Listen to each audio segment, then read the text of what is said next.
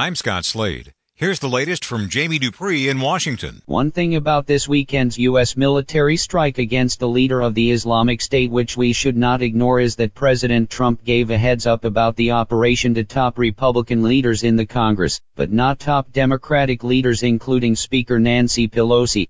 I cannot stress how much of a departure that is from normal procedures involving military activities like this where notice is usually given to what's known as the Gang of Eight. That refers to four top lawmakers in each party along with the top members of the intelligence committees. I remember very clear it was done that way for the operation which killed Osama bin Laden mainly because I remember speaking to a Republican senator who had been told of the mission as it was happening.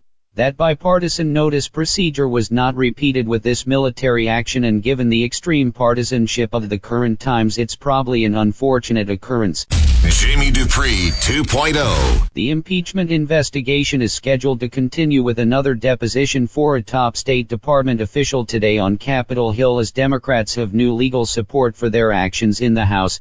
If you missed it on Friday, a federal judge ruled that the Justice Department must give all sorts of underlying investigative and grand jury materials gathered by the Mueller investigation to the House Judiciary Committee. In a 75-page ruling the judge said the House is clearly investigating President Trump and that it made no sense to keep such investigative materials from being handed to the Congress, arguing it was no different than how Judge John Sirica gave those materials to the House back during the Watergate investigation.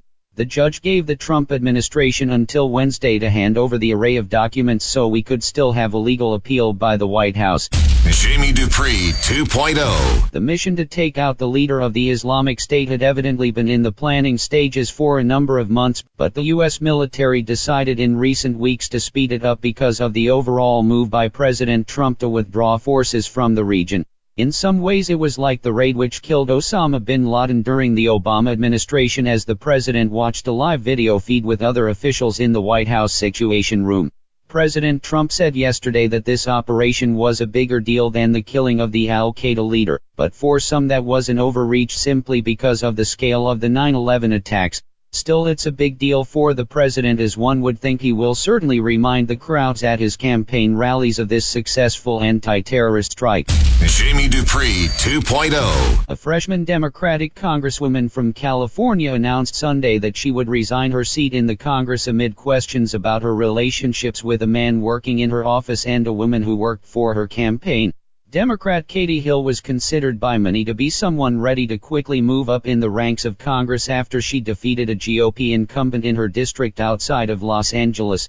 But her career crumbled in the last two weeks over not only her inappropriate relationships with staffers as a nude photograph of her surfaced on the internet, the congresswoman blamed her soon-to-be ex-husband for what her supporters said was nothing but a case of revenge porn as by the end of the week she is expected to be a former member of Congress.